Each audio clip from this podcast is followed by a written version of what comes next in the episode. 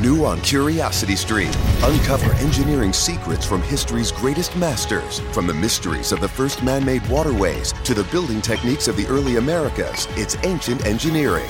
Plus, 40 tons of trucks speeding down the interstate can be a recipe for disaster. See how today's smarter new age big rigs pave the way for safer highways on high tech trucks. Watch now on Curiosity Stream. Annual plans are $20, just $1.67 a month. Visit curiositystream.com. Oh, we have fancy TK. I didn't get the memo. All business today, Daryl. I didn't get the All memo. I feel slightly underdressed. Okay. Nobody's nobody's gonna outdress me, I tell you. Nobody's out gonna outdress TK. Where are you heading after? Uh, showings, Showings, in person showings, eh? in-person showings, socially Wow. distanced. I swear. Socially distanced in person showings, hey? I swear. I, I'm not. I'm not gonna go out and show houses, and stand with three to four feet between myself and the buyers. There's just not a way. There's just not a chance. No way. Not me. Not me. I tell you. Have you been vaccinated? No. But I'm hoping to get vaccinated. Is this on your bucket list? I think it's on my things to do list. I think a bucket list is, is a little bit too far down the road. I think it's like on like the immediate things to do. So, what about you? I, I have not. You should have shares no, in I have not. Pfizer. I have not. Shares in Pfizer. I saw this Yeah. funny video yesterday. My daughter showed me this uh, TikTok video of these neighbors, and Mm-hmm. uh, one of them had a third eye, like a googly Mm-hmm. eye in the middle of his forehead, and the neighbor goes to him, "Oh, AstraZeneca, right? It was five years later of the pandemic." And the guy goes, "Oh, AstraZeneca, right?" He goes, "Yeah. Yeah. What about you?" And he goes, "Oh, I had uh, I don't know Pfizer," and he pulls out his tail. and they're like having a laugh together, and they go, "Oh no, there's J and J," and it's like this zombie-looking, mangled guy walking towards them. I thought it was Well, kind of that's completely 100% unrealistic. Uh, yeah, but it was funny.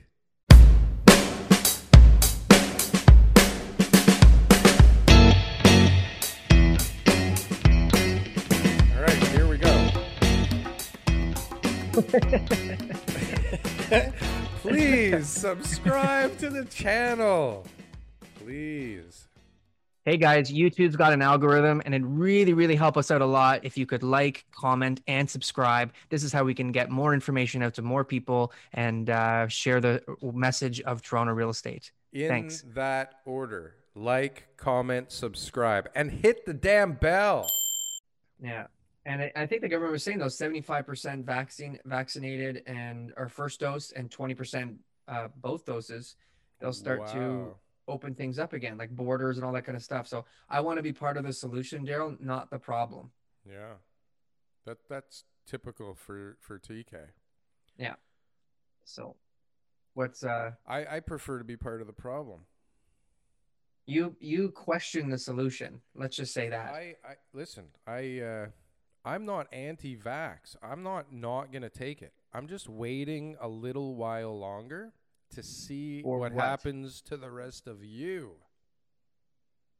Because I don't trust the research and the timing in which they did it.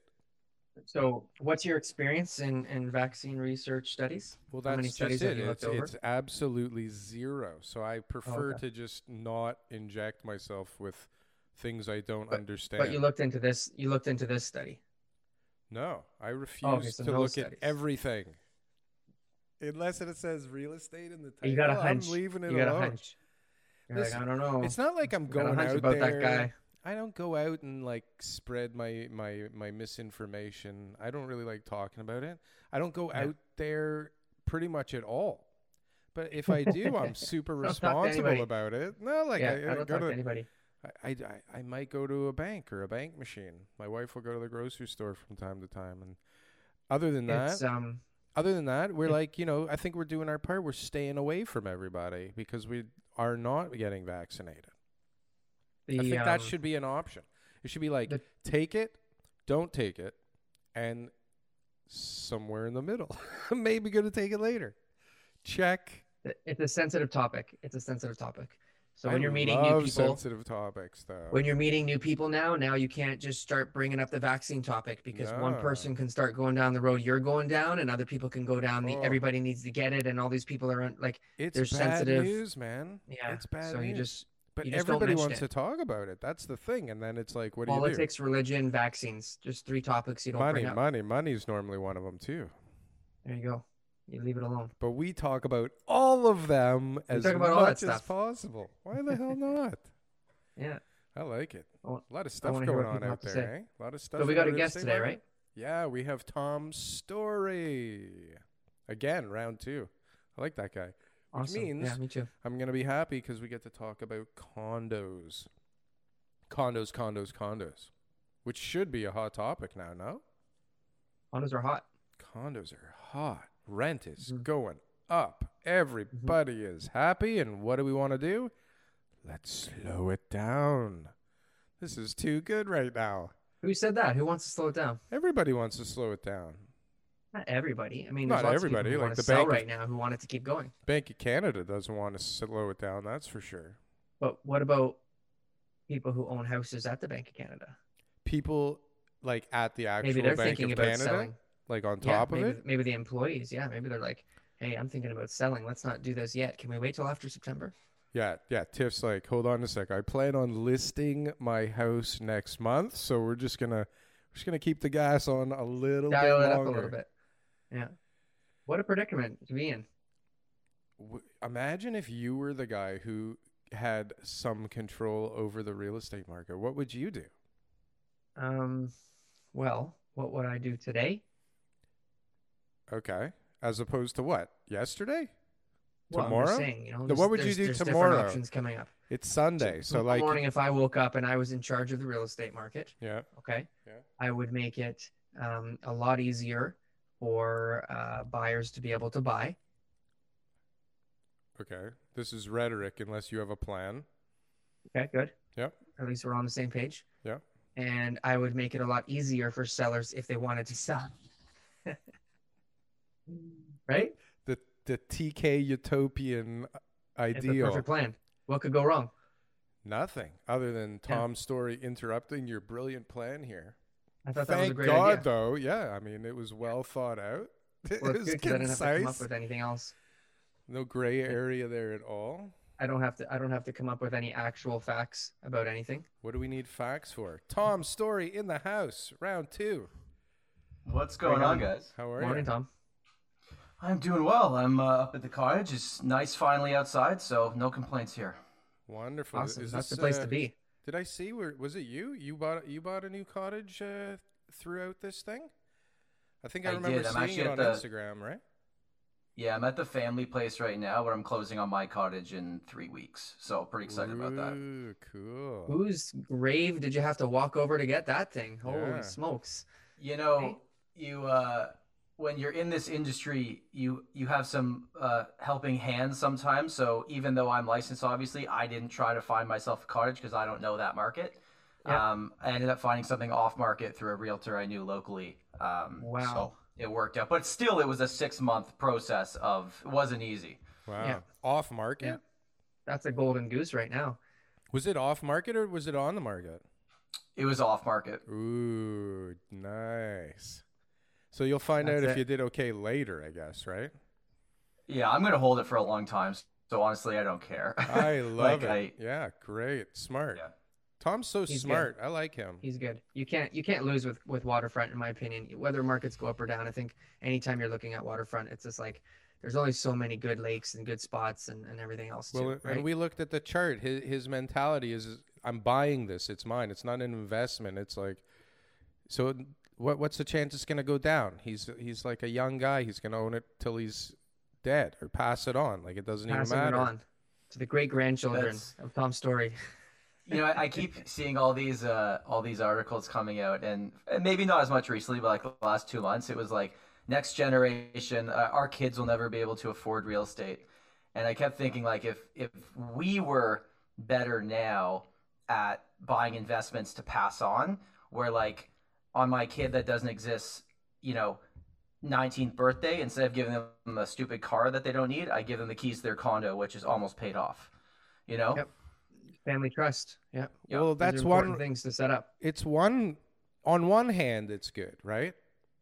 But they need to learn how to do stuff because I mean, if if they're handed everything, they uh, they turn Well, you, into incorpor- you incorporate that as part as part of the trust, right? So whether if, whether it be a condo or a cottage or whatever it is, they're taking care of it, and you're coaching them and, and showing them how it works, and whether it's collecting rental income or paying taxes or putting in the dock every every uh, spring, you know, you kind of have that sort of um, real world uh, learning experience that the kids get to have. There's lots lots of families that do that. Smart. Absolutely move. smart. Cool. Yeah. So I was gonna say, TJ, do you see? Because I see this a lot in our side of things, like just equity redistribution, whether it's refinancing or passing a property down. Like that is what I see a lot in terms of where my, especially first-time home buyers, are getting their down payment from. It's Big not. time. It's Right- not salary. Right down to the parents selling their properties just to help the kids and going into a rental.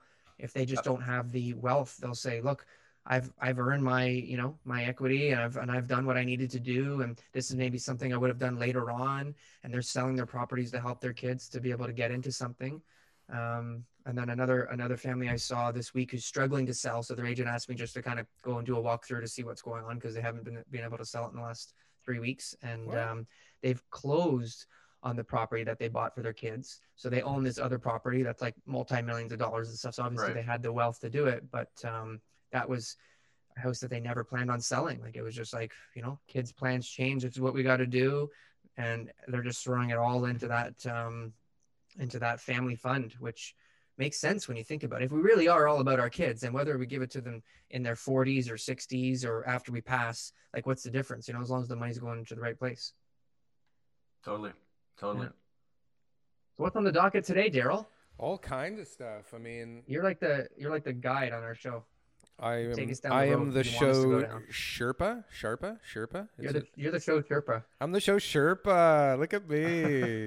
thank you, thank Get you. us to the top safely. I will be wearing a different costume next week. I promise. Okay, well, I don't know. I like uh, some of the stuff that that Tom's been talking about on his channel. I mean, obviously, we all know that the market is rip roaring, even though all of the articles said it was slowing down over the last week. Um, so that's kind of out there. But one thing that, that Tom has talked about recently that I would love to talk about, and I'm happy to have somebody to discuss it with, is NFTs. I fucking love this stuff, man. This is crazy. Five hundred thousand dollars for like some fake piece of Mars renderings, and somebody bought it. You know, one of the best comments on that video was so someone paid half a million dollars for a Sims house. And I was like, yeah, like basically that's that's what happened. Explain And, that. So you know, at the to- end of the day, like, yeah. So it was a it was a Toronto artist. Her name was Krista Kim, and and so when I say that a house, a virtual house, sold for half a million dollars, you know, at the end of the day, you're buying it's a piece of art. What you're buying is digital art, um, but it was just a rendering, a 3D rendering that you bought, and you are now the one of one owner. And someone based on the, the, valuation of what ethereum was when they purchased it spent over $500000 of, of real money to to own this virtual house. So it, it's it's really interesting. I mean the blockchain is everything in terms of how this actually works and why it would be worth something and how there's only one of one like this is it this is what you're looking at and there's a video daryl like a two minute video just Oh, going through it and like yeah, it's crazy.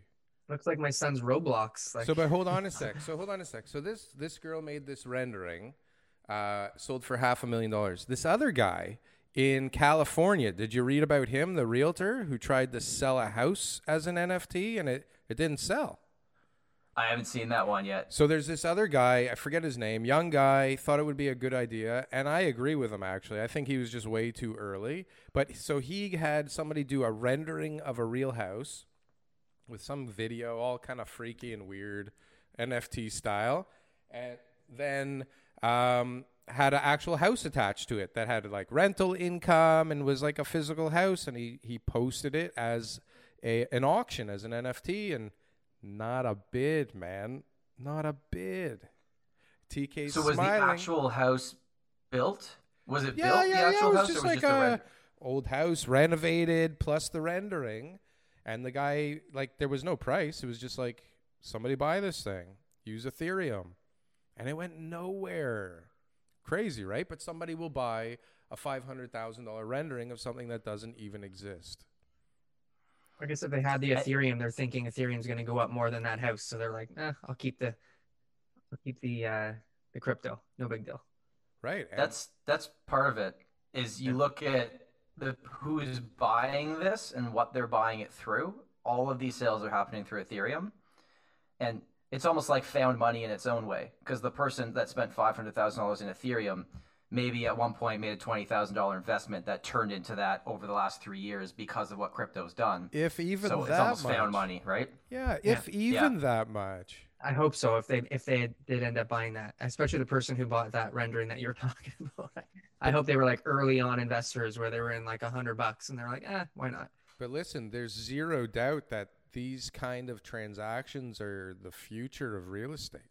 I mean, an NFT uh, uh, is is basically like it's a smart contract. You've heard about these smart contracts, right? Yep.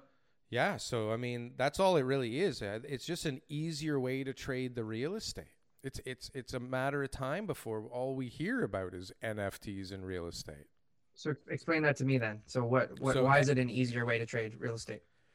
Well, we're going down a serious rabbit hole here that one, I'm probably not the best to explain, and two, uh, I mean, it, it, it, it's it's interesting. Okay, so Bitcoin, if you know Bitcoin or if you know about blockchain and how blockchain works, it's decentralized, right? So instead of one one corporation or one company logging all of the data for something specific, it's spread out over multiple people's computers around the world as a double check. And that's basically what it is. It's a ledger double checked by multiple, multiple other people rather than one company saying, yep, this is right, or nope, this is wrong, right? And so what happens is now you start putting titles of properties on an NFT and you trade that token to somebody else in a one to one, easy, smooth transaction that doesn't involve third, fourth, fifth, sixth parties that don't really need to be there that are just currently part of the system now. How'd I do, Tom? Okay, let me let me That give was- you the naysayer. You know, you me give- explained it better than I could have. Let me give you the naysayer. So I own an asset. I own a hard asset, and I'm looking to sell it, and it's worth half a million dollars. Yes. Why would I want to take a currency that's got more volatility than the dollar? Why would I? Why would I want to trade it for something that by the like I, I traded for half a million dollars? I got half a million dollars in, in an NFT, crypto, whatever whatever the case may be, and then all of a sudden that's worth ten percent less three weeks later. I know that the dollar is not going to drop 10% in those three weeks and I can do what I want with that money and maybe reinvest it in another asset. So is it strictly people who are bullish on cryptos who would be interested in this, Or, or is it really something that is going to be, um, you know, facilitating the transaction and saving any of those third, second, fourth, sixth party fees? What, uh, What do you What's say, Tom? What do you say? um, what do you say on that? I like to be the naysayer, right? So Yeah, yeah. So I think it's obviously going to be the future in some capacity, but NFTs in general, the fact that they are non-fungible means like you can't trade one for one. There, that's it. Like it's one thing. And the example that every video talked about and I talked about in mine is that you can go see the Mona Lisa, you can take a picture of it, but your picture's not worth anything. But the actual thing is there, and you can't you can't trade it for another Mona Lisa. Like there's one of it, right? So the way that I look at it, uh, do both of you have kids? Yep. Okay. Yep. Do they play any online games on their phone and ask you for your Visa card to buy skins or something? Or do you know what I'm talking about? Yeah, yeah. Hold yeah. on, hold on. I'll give you my card in a second. Hold on, I'm just recording. yeah, like every two minutes. Okay. yeah, So it's it's kind of the same thing. And it's like for them to show their friends in this game they have this special thing which you need you need to trade real money. Now, this hasn't it's kind of like NFTs before it got to NFTs because it's happening within this online game. Yeah. But if you look at anything, so brands of clothing that we wear, uh, I'm wearing Apple AirPods. Like I have a watch that's a certain type of watch. and I and I wear these things because one, I, I like what they do, but two, it also like shows my personality in some way. And I think even just moving away here, we're going like, you know, big level away from just real estate, but just in general. If you could own, so like, good example, Auston Matthews on the Leafs, he had an NFT that came out and he sold it and they went for a lot of money. A lot and of someone, money. someone owns his one of ones for these specific things. And so it's almost like online currency to show off who you are. It's no different than wearing a specific type of clothing or like Supreme and why those shirts sell for $800, but it's the same piece of cotton that could sell for $10. It's kind of like that whole mindset where is there a way and if you're associating it with a real house i think that's kind of cool and part of the the krista kim one that sold I, if you went down the article they actually said that the 3d rendering of the of the furniture in the house could actually through 3d printing turn into real furniture and the person that bought it owned that as well Cool. so So the- yeah. There's a like, I- novelty, uh-huh. but there's also you know that one of one factor that makes people feel good. the the the best thing I ever heard about it was Gary Vee basically said like 99% of this is going to be worth nothing. Nothing. But, But- it's the same as art. It's the same Yeah. as art, Yep. right?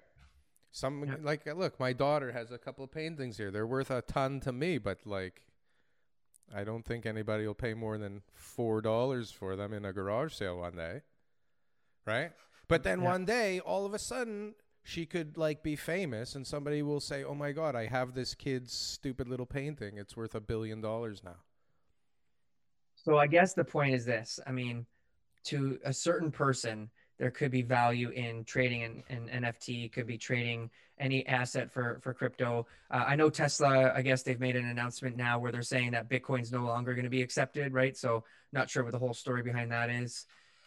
The likelihood It was of because of the the mining for it Okay. caused fossil fuels and Elon didn't like the idea that mining for Bitcoin was actually ruining the environment.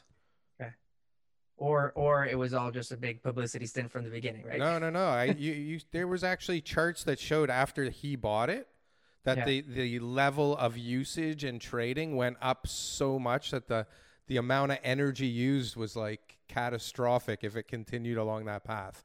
But anyways, Yeah. okay, so we're going down a crazy rabbit hole. I want to make one point. Real estate related. Well, but listen, I'll make one one last point with this because I think it's I, it's a hundred million percent the future, and if I'm going to try and have something to do with it. But ha, have you ever used PayPal?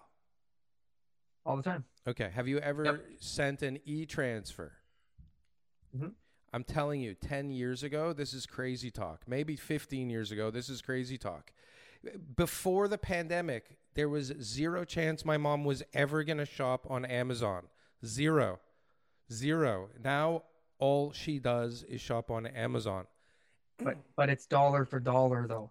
No, no, I'm no. trading dollars for dollars. When I what have it is- something, I know this is worth so many dollars to me. Why would I want to give it to you for something that may or may not even be worth those dollars, those same amount of dollars, when he's willing to pay me those dollars? It's ease. it's to me, the that's ease. the challenge, and I can't it's, get over that part. it's the ease of not having PayPal, you PayPal layers. me the money. Give me the money. Pay, PayPal me. Right, but it, whatever. Send it- me something. But it's the ease of not having extra layers is that what people people want. People don't want all these added layers in between them and the stuff that they want when it's unnecessary. Right? And that's But what I think that those crypto um, banks, whatever, they're they're um, Binance and, and Coinbase, don't they have transaction fees as well? they do, There are there are transaction fees associated when you buy it. Yeah. for Yeah. sure. But it's a smooth I think like if you make anything convenient, Yeah. Amazon's the number one. Like look at look at it. It's convenient. It's why we use it. Yeah. You can buy a you house make on it Amazon. people will use it. you can buy a house on That- Amazon. that- let's go down that that rabbit hole. okay. Is good like eBay and Amazon and all these type of you know more mainstream type of trading for housing going to be more popular in the future now that we've had so many virtual transactions um, take place over the last year. Have you ever bought anything? So anything I'll on give you my uh, like Have you ever bought anything on Facebook Marketplace? Yeah, but I still go see it before I pay for it. Ah, Good- okay. Here good we go. Here we go. Nice. Okay, Tom, let's hear it. So, so early on, when the pandemic started, we did sell a few properties virtually, but they were only to buyers that had already sold their property and were in like a must buy situation. Since then, everything we've sold, the person is still going into the house and seeing it. So could could Amazon or Google or any of these marketplaces, Facebook, be a place where you could put the properties for sale? I think absolutely, because the reality is wherever the eyeballs are is where a seller would want their property to be. I think the the flip side of it is there are many companies right now. A lot of them are taking up a little bit of market share in the states, but mostly in markets with lower price points. Where let's say Daryl, you have a house and its market value is five hundred thousand dollars, and I could say to you, I'll give you four fifty right now, cash, firm. Give me the keys. You're out. Is that convenience worth the lower price point and potentially higher fees associated with it? Because these platforms they've created the ease and convenience but you have to decide if it's worth it yeah i was looking yep. at redfin and uh, a couple of these other ones just yesterday trying to figure out what the hell is it that they do and that was the only thing that i could find is like that quick easy like we'll buy your house right now cash like give us the keys and go whenever you want to leave so in Europe right now, so we're you're, Tom, you're 100% right. Beginning of the pandemic, I, I sold a guy's house. He bought in Belleville, sight unseen, virtually all that kind of stuff. But otherwise, it's not it's not popular here in Toronto because just not where our buyers are coming from. But in Europe, it's actually a, a, phenomenon right now. So there's places in like Portugal, South UK, like these real vacation destinations where virtual buying is actually very popular. There's a place in the UK where people were paying 10,000 up to 10,000 pounds just to have a showing because of the market conditions. Just to go and see the property, they were paying up to 10k, 10,000 pounds. So there's a lot of things that are in bigger, and these are high. Some of these are vacation destinations in like European cities that are like, you know, I don't know, they're probably expensive luxury real estate, maybe a million euros, whatever that number would be. But it's not just like the cheap low end stuff. So it's it's a really interesting um, concept that I think has its place dollar for dollar, but it has its place, the the online marketplace um, in the future for real estate. I I totally agree. I think I think the European markets, from what I've heard, don't have the same centralized MLS type of systems that we have in Canada. And Canada actually has the best one. The US is a bit more spread out depending on state. But in Europe, as far as I'm concerned, from the conversations I've had, is most listings are open listings. So you could see a house with four for sale signs on it, and whichever agent brings the buyer first. So it's just maybe it's maybe that's the best avenue for for the visibility of the listing to be on those marketplaces because the centralized system doesn't exist. But it's a good question. Awesome. But sorry, Darren. I just wanted to go down that point there. Yeah, no, that was good. That's it. What was the point, though? the point was that that real estate, you know, needs to evolve, and that uh, you asked me in the beginning before Tom jumped on, what would I change about the real estate market tomorrow? My answer was I would make, make it, easier, easier, for buyers to buy yeah. and easier for sellers to sell, right? You know, because I don't have all the answers, but you know, if, if that's a, way to do it, then that's just one more tool. Like Tom said, sellers want their uh, properties to be as visible as possible to as many people as possible. So if that's one more tool, um, I don't think anybody's done it well enough yet uh, but that could no. come. You know, yeah. No, I think eBay has probably come. been the leader in, in that in the beginning, right? For oh, it's coming. Like it's coming a hundred percent. A hundred percent. And Amazon's got to be the one, right? Amazon does everything. You would think, yeah. And there will be a certain percentage convenience factor of people that would just like things to be easier and willing to pay a slightly higher fee or take a lower sale volume to make it happen. Mm-hmm. There'd be like an SPIS signed by the seller that says, "This is what the property is all about. This is what you're getting." So give people the uh, the comfort. Yeah, smart contract. Yeah. You make anything a, easy for people, coin. they'll consider it. Smart contract on an Ethereum coin. Boom, done. Thank you. Okay, let's move on. Okay. So now another point right. that we discussed was TK mentioned that you know you don't want to put your money in you want to keep your money in cash because it can't go down by 10%. So tell me, what have we seen recently with the dollar? Has the value of the dollar gotten us more value of late or less?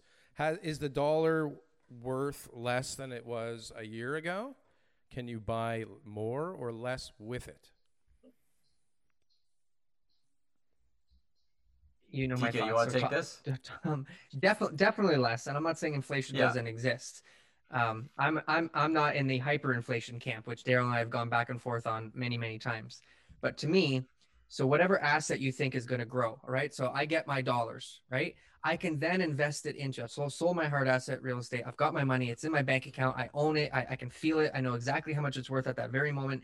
Then I get to decide where it goes from there. And if I think it needs to go into stock markets, mutual funds, and another piece of real estate, my savings account, lend it to my friend down the street who's paying me 12%, crypto, anything that I, I decide to do with that money, I then have the option of doing so because it's a more stable um, currency that then gets to be put into something that I, I that I value, right? And I believe that with with crypto or trading, you know, real estate for like a bartering type of system, you know, like for a stock, for example, you know, I have much less certainty that I'm going to be able to do what I want to do with it, and that's my that's my dilemma. So I I, I know inflation's happening. I know that it's just not uh, to the level that I believe is going to put us um, into any major crisis. I think they will raise raise interest rates and, and they'll get it back on track over the next decade. Yeah, I agree. I don't think it's going to go crazy, but it's there, right? And it's there, and and the dollar, I think, is like uh, behaves and is treated and is really similar to these cryptocurrencies. I mean, what's the difference?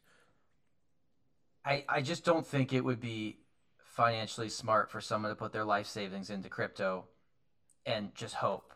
No, Um, because yeah, they, they could do very well or they could not. And so I, I guess really the, the question would be TK is, is not so much crypto versus what we perceive as our regular monetary value of money, what we have now. Because I don't see cash that often. It's numbers in an account, right? So it's almost like in its own way the same thing right. but uh, it's where you're putting that money. So, like, if your money's sitting in your bank account, it's going down, just based on inflation. If it's just sitting there doing nothing, if it's in crypto, it could go up, it could go down. Who knows? But then the the money in your bank account, if you put it into something like, that's why I keep buying properties because it's for me, it's like it's just a forced plan where I can't touch it. It's in there, and I don't have to worry about it. And I know conservatively over the next five, ten years if just the fundamentals of the market remain how they are, it's probably going to be pretty good. Agreed. So I personally, because I know real estate, and I know the history of the market, I'd want my money to be in properties because I understand it. But if I understood crypto, my argument would probably be a lot, a lot different. So, so tell me now. Okay, so you are Tom Storey. You focus on condominiums, right? You must sell condominiums to investors, and here you are about to close in three weeks on a lakefront property cottage. Why didn't you buy condos? This was a lifestyle purchase, not a strict numbers purchase. Because I, I do own, I own two condos as well. Yeah, and so right now, what would you say about buying condos as an investment in Toronto? it would depend on the reason why people buy condos in Toronto as an investment is because of the affordability of them compared to the other assets in the market. So you can't buy a house as an investment unless you have a million dollars. Right? So I think that's what it is and I think if you're going to hold it long term, history has a funny way of repeating itself. You're probably going to be fine. Um, and rents are going to move up when the borders open. I think it's almost like a foregone conclusion at this point. Like they're not, they've kind of stabilized now. They will move up as more people come here, and the adults have to go back to school, meaning the universities. Hmm. And yeah, so if you were to put your money in a condo now, the way that I've looked at every investment that I've made in real estate, I've only ever sold an asset to move that money into another piece of real estate. It's a it's a long term game, and this isn't good like sales advice as a person that sells property, but like don't sell your property unless you have to. Like there's strategic ways to refinance and figure it out and move the money around. And I started with one very small condo six years ago, which has helped me build a equity wise million dollar real estate portfolio. It's not because I'm a genius, it's because the boring investment long term strategy works. But there's also lots of shiny things out there that will catch your attention, like crypto, like NFTs, that are fun, quick. And even if you notice right now, like if you if you see the Wealthsimple ads, it used to be all about long term investments, and now all their ads are like, "Hey, you can buy crypto here." And here's when the stock market opens and they're like trying to promote day trading because for their platform they make more money that way Yeah. so it's, it's interesting to see the generation flip Yeah.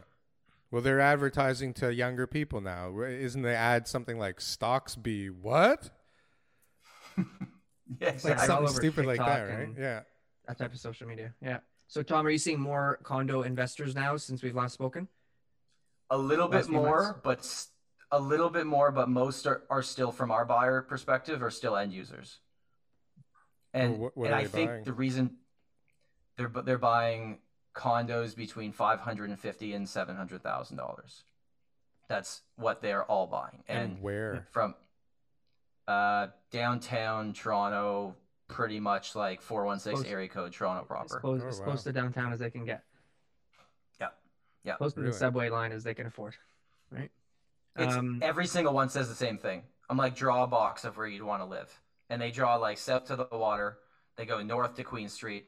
They go east to DVP, and they go west to like Bathurst. uh, Liberty Village. Yeah, Okay. just past Calfrey, Bathurst. yeah.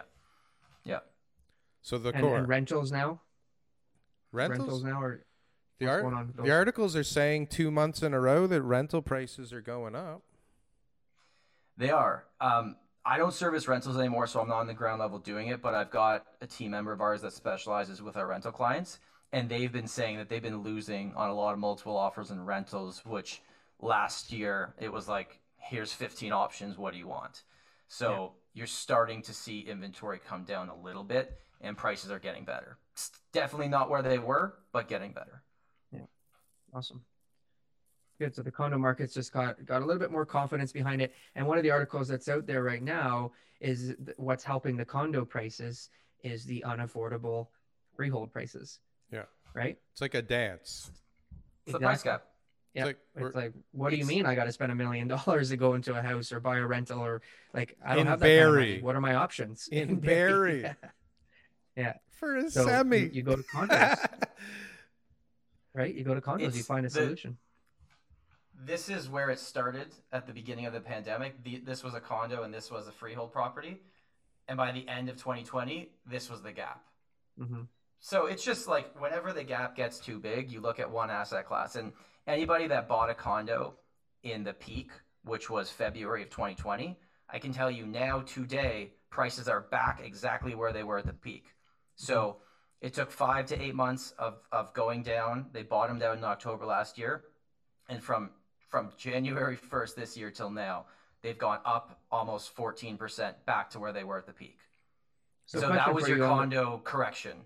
on, on valuation side. So if you were going to look at somebody's condo, like you know how in 2020 we were, you know, trying to keep the comps as more like as recent as possible, right? Just because it's been moving. Are you now saying, okay, there's not much activity this year in your building, but from February 2020 and earlier, there was these sales at these prices. Are you taking those into consideration?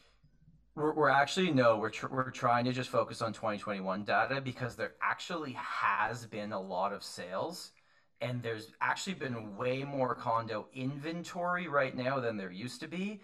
It's just being gobbled up 10 times faster than it was last year. So we actually have recent data to show that hey, this is what today's price is, and in some forms it's actually higher than last February in certain buildings, and other buildings it's a little bit lower, but it's case by case. So you try to avoid 2020 altogether if you're looking at comps for condos. They hold less weight. Uh, un- unless there's absolutely, unless there's absolutely nothing to look at in 2021, then I try to avoid 2020, uh, especially for helping buyers try to figure out what to offer on properties. Mm. If you're using 2020 data, um, you don't, you're not going to be in the ball game at all. yeah, it's out of date. And what about uh, any pre-construction action for you? Yeah, we, we dabble in there. We certainly don't specialize in it. Um, my opinion on pre-construction from the beginning is, you know, early days condo boom, 2005, pre-con was cheaper than resale. And it was like, okay, this makes sense. Then they got to about even in 2008. By 2015, pre-cons became more expensive. And I remember standing at a condo launch when they opened the doors, and this was in 2016, and they said, our average price per square foot is 650 and the room like gasped. They were like what? What? And everyone's like what are they crazy? And that building now sells for 1200 square foot. So we are all wrong. And but what I'm trying to get at here is like right now, on average, your average downtown Toronto pre-con is starting at thirteen hundred dollars per square foot. More like thirteen fifty. resale- Yeah, and your average resale is at a thousand. So, is it worth thirty percent more? No, but now the whole pitch has Personally, changed. I don't think so. The pitch No. has changed to now you're buying the future, us, right? You're buying Tell the us- future tell us about the early. future. well, this is what I hear. This is what they say. Now you're buying the future early, right? You're buying into the future with pre-con. It used to be that you're getting a great deal early. Now it's turned into like you're buying into the future, right? Hopefully. What are the what are the benefits? think- What are what are the benefits of pre-construction? The legitimate benefits of pre-construction. Okay, For who? longer depo- uh, deposit structure. Mhm. The deposit structure is over a period of time. You don't need to get the mortgage right away. And at the end of the day, you are buying something brand new. So Mhm. I bought a pre-con in 2017 that's actually closing next week. And I bought it for $800 a square foot, and I'm going to be very happy when it closes. Like it's it was a great investment. Um, but I picked a unique project. The the thing with pre-con, which I think is hard for the general public to figure out, is there is so many projects at all times, and every agent selling every project like it's the best thing ever. And I actually think, and I got to give the pre-con industry credit, they do a great job at marketing and making They're these good, things look yeah. sexy and like get in at VIP prices, which we all know means absolutely nothing. Like they do a good job. They do a better job than the resale industry. And and and the perception of the buyers is, oh, if I buy a pre-con, I'm getting a deal, which we know isn't true, but they do a better job marketing.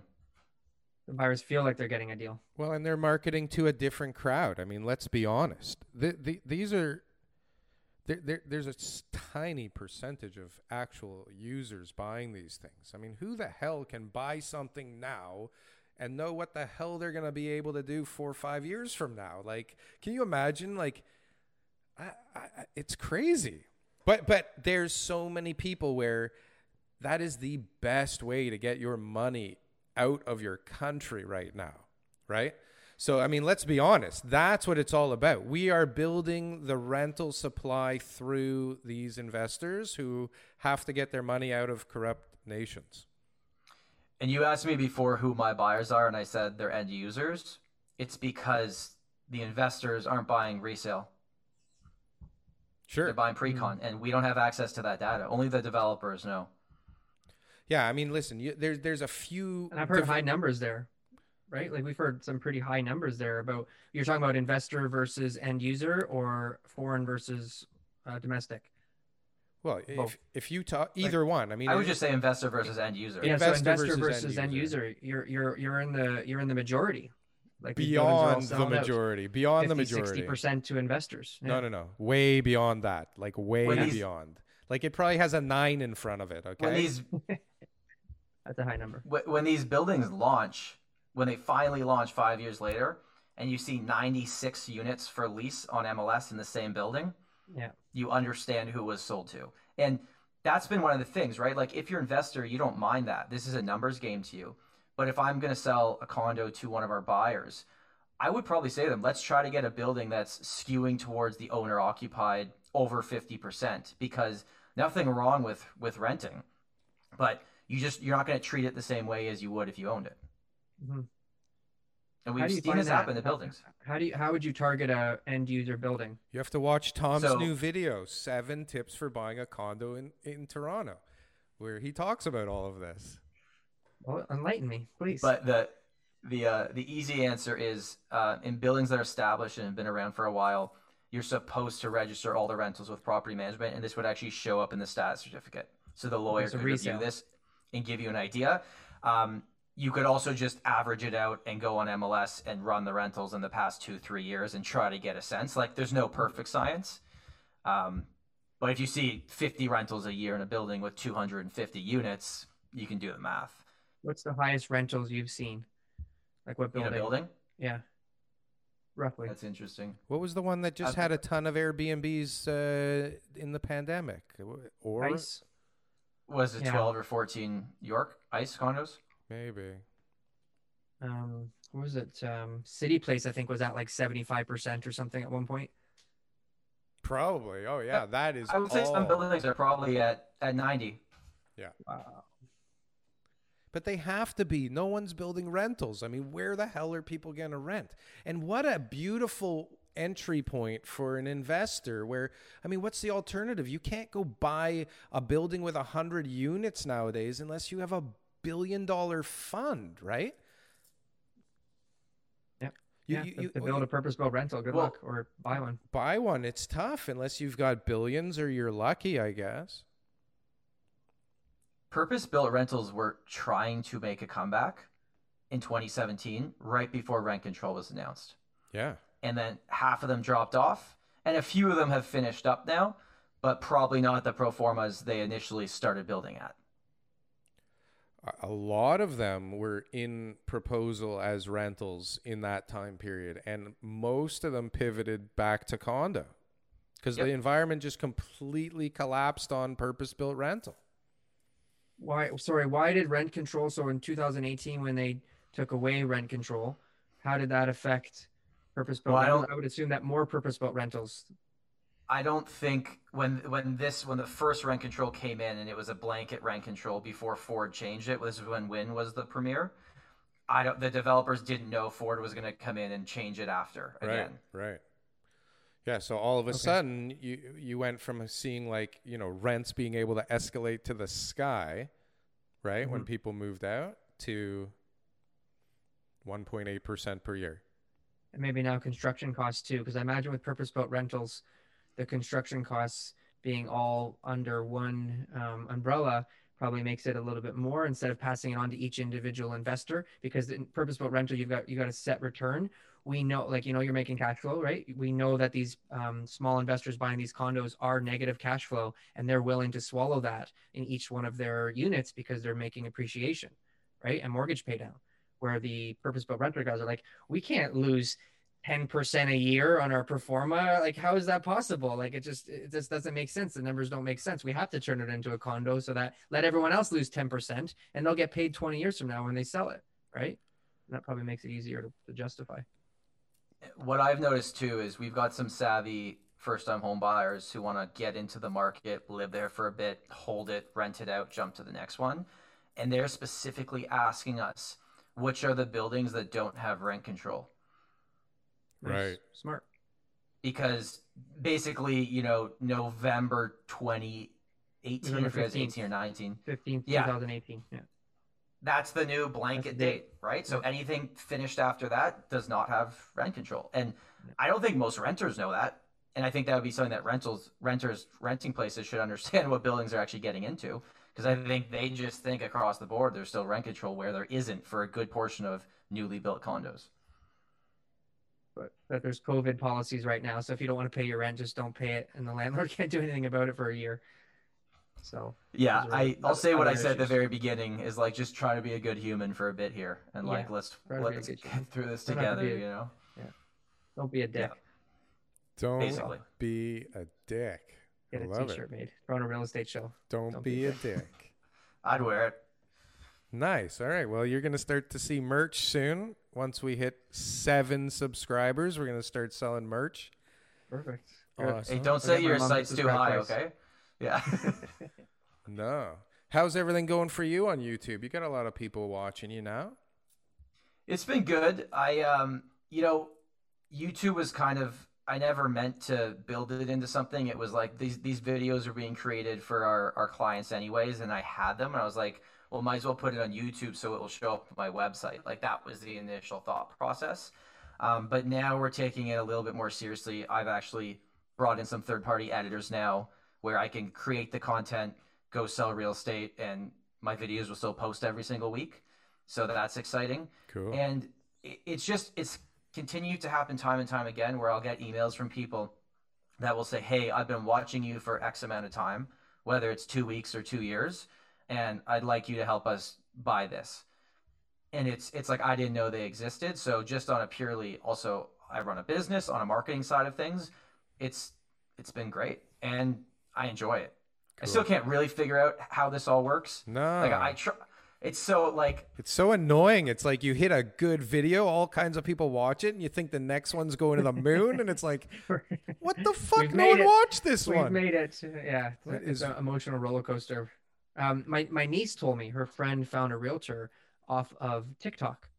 Yep. And that she's watching her TikTok videos and then said, "That's the girl that I want to help me buy a house." So I think that that's a huge part of, of your business going forward. I think this is going to be a huge part of your business is going to be the people who are going to know you from YouTube and your social media and that that's the relationship that they're seeing the real you. They're seeing how you act. They're going, I trust that guy. He knows what he's talking about. That's who I want to help me with my real estate transactions. And I think that that is the future. I think that the traditional way is amazing and it's great, but it's it's it's nailing it in that one demographic. But the social media is going to be the younger demographics, and that's and unless you're doing that, you're going to be left behind.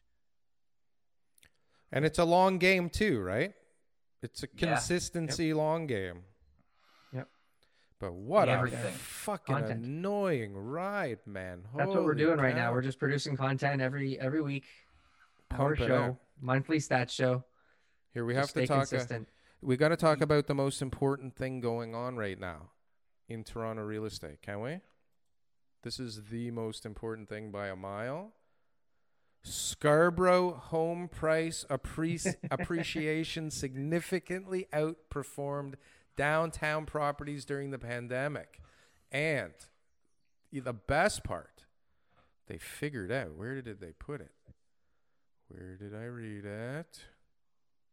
Scarborough Village. Look at this. Scarborough, 25%. N- nothing else even has a two in front. Oh, yeah, it does. York. Damn. Scarborough. We're very bullish on Scarborough. Right here. Scarborough Village was the top performing neighborhood in the area with property values increasing by 31%. TK? We So love- we love it's uh, based on relativity, right? So in 2018 or 19, the highest uh, performing area was Malvern in all of Toronto because Malvern was the cheapest price point to be able to get into. So of course, when prices started to rise again, coming out of the 2017 slump, there's this huge increase in Malvern. All of a sudden, you can, you know, Malvern was 500, 600 thousand dollar houses, and it was like, where did that come from? But there's So again, space. There's space that- for the increase. look on that right? map northwest corner of the city right in that neighborhood that's kind of rough and then scarborough the areas were a little bit um, suppressed and so we've had uh, a huge increase in prices which is great I balancing wish out which is important I wish I owned a property in the Scarborough Village in Scarborough right now. on kingston road If Yeah. yeah, if it, and if I bought it like a year and a half or two ago, would have been like the best thing ever. We're very bullish on Scarborough here. I can hear that. Can you guys hear me okay still? Perfectly. no. Actually, better now than the rest of the show. So, okay, last thing, Mr. Tom Storey. Where are we in the market now? Does it feel slower, faster, and where are we heading in the next quarter? So the inventory we were all waiting for still hasn't shown up. Uh, The inventory still hasn't come. But the buyer fatigue has arrived. Yes. and there is less buyers willing to play these silly games than there was previously. So the the way that I'm looking at it is the market went from basically batshit crazy back to a regular good sellers market. Ooh. And now some so when sellers go into the market, they have to understand that some of the prices you saw in March and April were insane market fundamentals. Where right now it's a better overall market. You never want to be the person that gets caught on either end of it, but it hasn't significantly changed and prices haven't dropped, but they they are we were on a pace there where like the acceleration on a monthly basis was terrifying. And I don't think that can keep going the way it did. So to sum this up, like the market, I think the rest of the year is going to be a good market like we've seen in the GTA, but don't expect every property to list at 899 and sell for 1.3 million anymore. You're going to start seeing homes list for what they're actually worth, which is nice. That's it's a nice way of buying and selling real estate. God forbid. Listing price meaning something again. You heard it here first. but it's also going to be micro markets because you were just talking about Scarborough and like through the last year, actually the the 416 area code in Toronto has not seen anywhere close to the price increases that suburban markets have seen. Milton, Hamilton, all these areas have gone crazy. Some like little cottage areas are up like 50%. So mm-hmm. I think that's because those areas already started at much lower price points and Toronto was already expensive.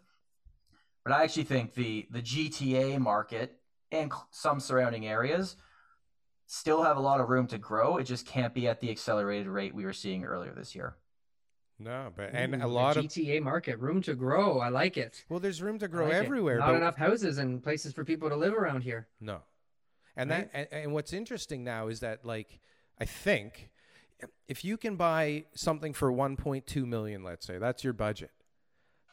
There's so many places to look now where like the average price is around that, right? So you know, depending on your work life, depending on your lifestyle, you have so many options of where to live in a price point now. It's crazy. The problem is is that you have to be a millionaire in order to own this stuff, right? But like you yep. could you could look at Barrie or Newmarket or Mississauga or Toronto or Scarborough like for 1.2 million like you're basically everywhere now right? But that's almost a starter home, isn't it? That's like a starter semi in almost all those places now. Can you even buy a house anywhere for 1.2 million and actually live in it? Yeah, lots yeah, of, yeah, yeah, you can. Yeah, you can. yeah, like within a 45 minute drive of Toronto. Yes, there's lots. Where? Oh yeah, they exist. They exist. That you we, can we live sold, in. Yeah, yeah, yeah. We sold a semi in Central Toronto for 1.2 like two weeks ago and uh, three bedroom, two bathroom, unfinished basement, had one parking, totally livable, like not modern, renovated, but they exist. Yeah. Mm-hmm. Hmm. Yeah, I think I think what's going to happen is, um, see, municipalities are going to be starting to collect a lot more taxes, right? Assess- assessments are going to be done again. Prices are going to go up. In the East Coast, taxes in some places are up four to five times because of how much price appreciation and, and how low the taxes were before. Uh, east Coast or sold. east side of the East Coast, city? Maritimes, like okay, the yeah, yeah. other provinces. Yeah. So in Ontario, we're going to face the same thing. You're going to see MPAC start to reassess, and everyone's prices are going to go up. Maybe tax rates could change, and all of a sudden, the municipalities are going to be flooded in with extra uh, revenue, and they're going to be looking at increasing transit options, increasing infrastructure, making it more um, big city like in all these small towns so that people are going to be able to justify staying there and living there and growing i you know people are leaving we always talk about the immigrants always wanting to come to toronto and that's never really going to change it's just how many people are going to be willing to leave toronto and go into these other small municipalities and like I had cl- clients talking to me about Saskatoon the other day, and you know people are obviously moving all over Ontario, you know Thunder Bay, all, you know whatever. But there's going to be this huge increase in um, the lifestyle in these small towns that's going to make it more suitable for people and that's what's going to keep those prices healthy. And then like tom said i agree everyone's then going to say okay well to be in the big city like toronto you got to pay an even bigger premium and that's going to continue to push prices up here which you know is good as well right? I mean that's it, it has to be more expensive in toronto. The day that it gets more expensive elsewhere there's a huge problem. That's that's not gonna that's not gonna last very long. That's we're gonna we're gonna be we're gonna be in a in a whirlwind of trouble if that happens. Well, and, and Toronto will slingshot past again. Or those, will, but or, or those will go down, right? Which is the fear, right? Is that urban sprawl creates all these price increases in these small town areas, and whatever those fundamentals that led to that disappear, and then those prices go back down, which actually hurts local economies. It's really bad for those small towns, which is what the locals in all these towns are screaming right now, saying these Toronto buyers are driving us into rentals or into smaller houses or whatever. So you have to be cautious of that, and that's got to be uh, managed. Hmm. Well, Toronto's a place to be. It is definitely the place to be. There's definitely going to be more growth everywhere. We have to fit for uh, whatever percentage comes to the GTA or even to Ontario. I mean, it's somewhere in the 40% range and more. Like we have to fit these people somewhere. And they're coming. There is zero doubt that they are going to change that mandate, right? So it's probably a really great time to be in real estate in the next decade.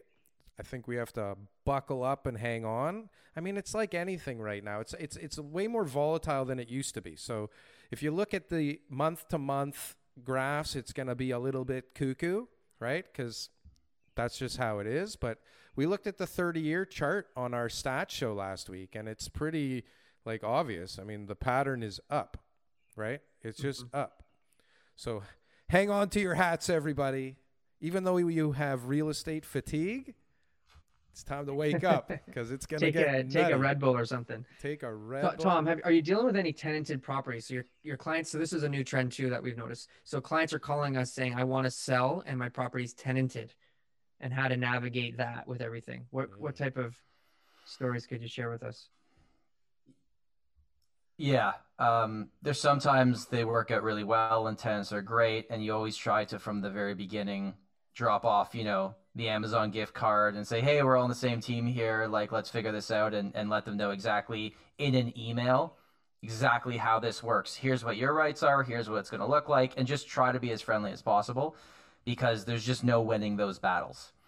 Um, and so sometimes tenants are great and they're like, yeah, we were going to leave anyways. We'll make sure it's clean and you have perfect. And sometimes people just have, and again, and again, it's not their fault, but they have no reason why they would want that house to sell.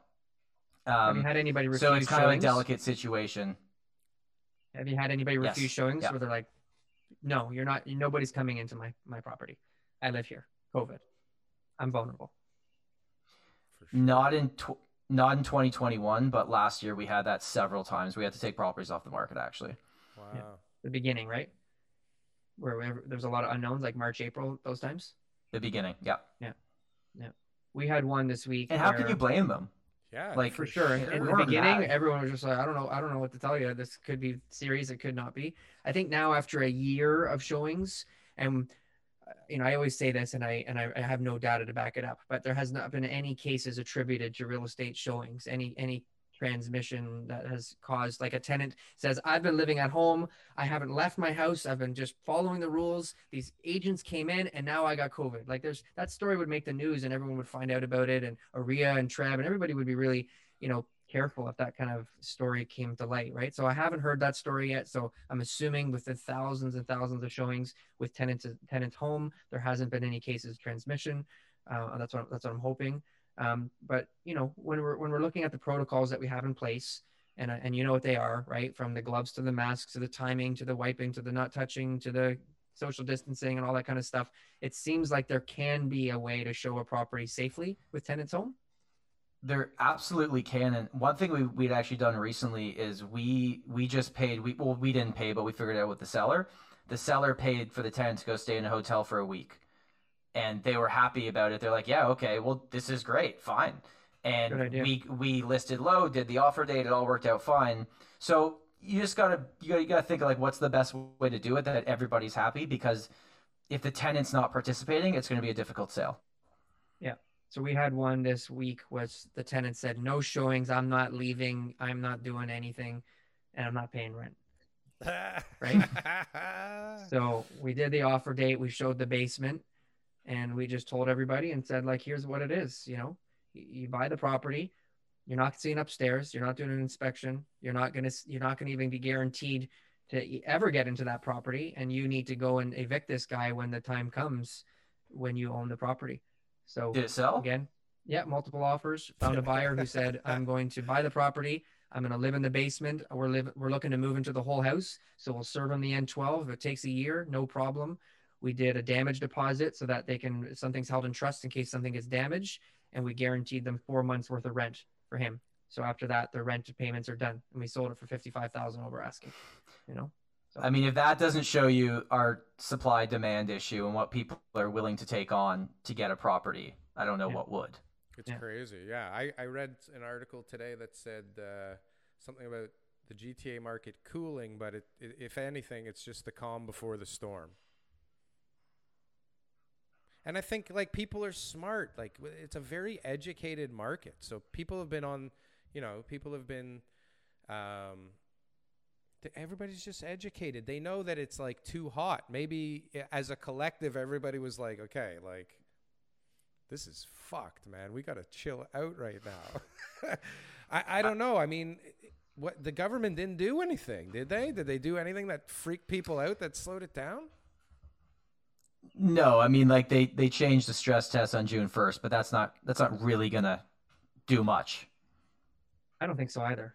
Right? I mean, uh, It's- how many guys conventional mortgages are maxing out their budgets all the time, like five percent?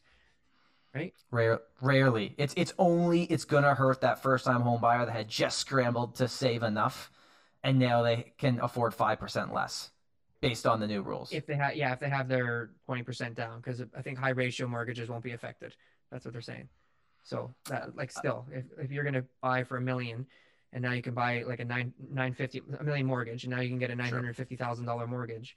You know, chances are there's, you know, different interest rates you can tweak. There's you know little little things that you know guys can do that swings the uh, uh, debt service and everything else like that the, the way that they want it to you know there's b lender options like there's always going to be an option for someone to still buy the property that they want But there's a Um, double dip going on. So not only you know it, uh, uh, the the rate, it, like the prices are going up like crazy, right? So now you know Yeah. you you you get scalped a little bit on what you can spend, and the prices of everything around you went up, right?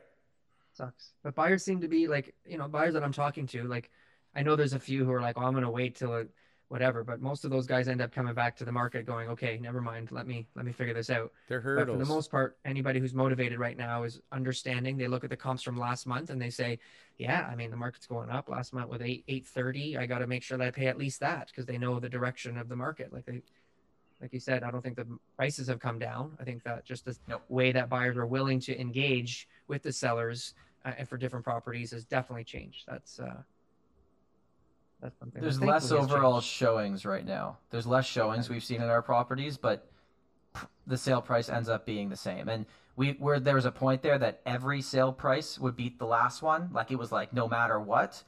Mhm. That's that's stopped a little bit. Like it's it's like they'll get at least what the last one got, but not everything's beating the last one by thirty grand anymore.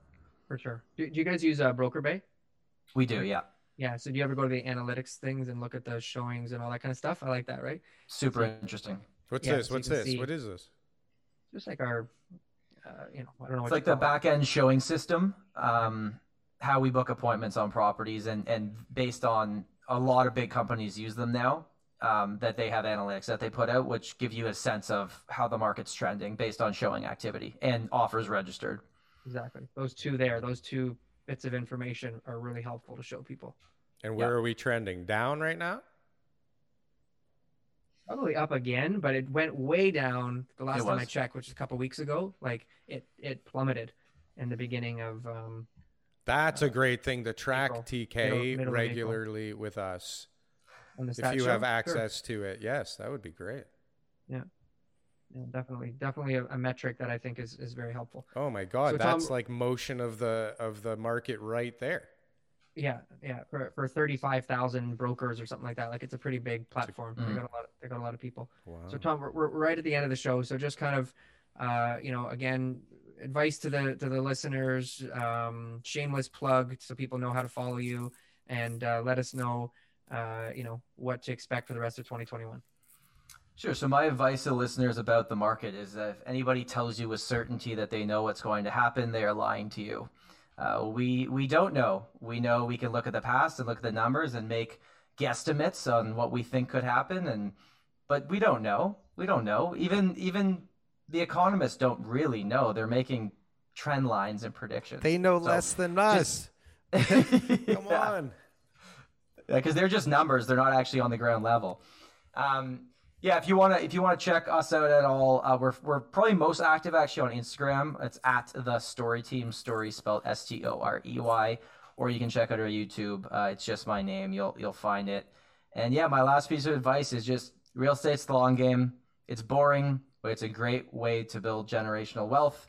Um, i'm just trying to stack up properties here as much as i can and and that's going to be how that will be what will serve my lifestyle. It's not going to be income or business. It's going to be properties.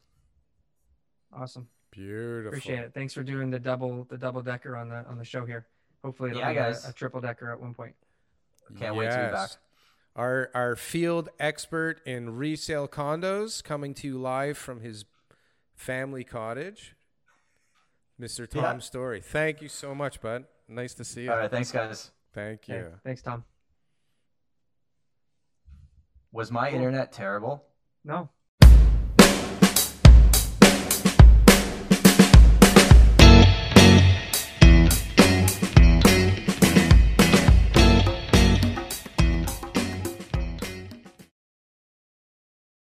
New on Curiosity Stream. Have researchers figured out a mathematical formula for success? A clearer understanding of how success happens could lead us to change the rules. Gain a new perspective on getting ahead. It's science of success. And the U.S. won the space race, but not without help from the Nazis. They were just years ahead of us. Meet NASA's rocket scientists of the Third Reich on the moon landing and the Nazis. Watch now on Curiosity Stream. Annual plans are $20, just $1.67 a month. Visit curiositystream.com.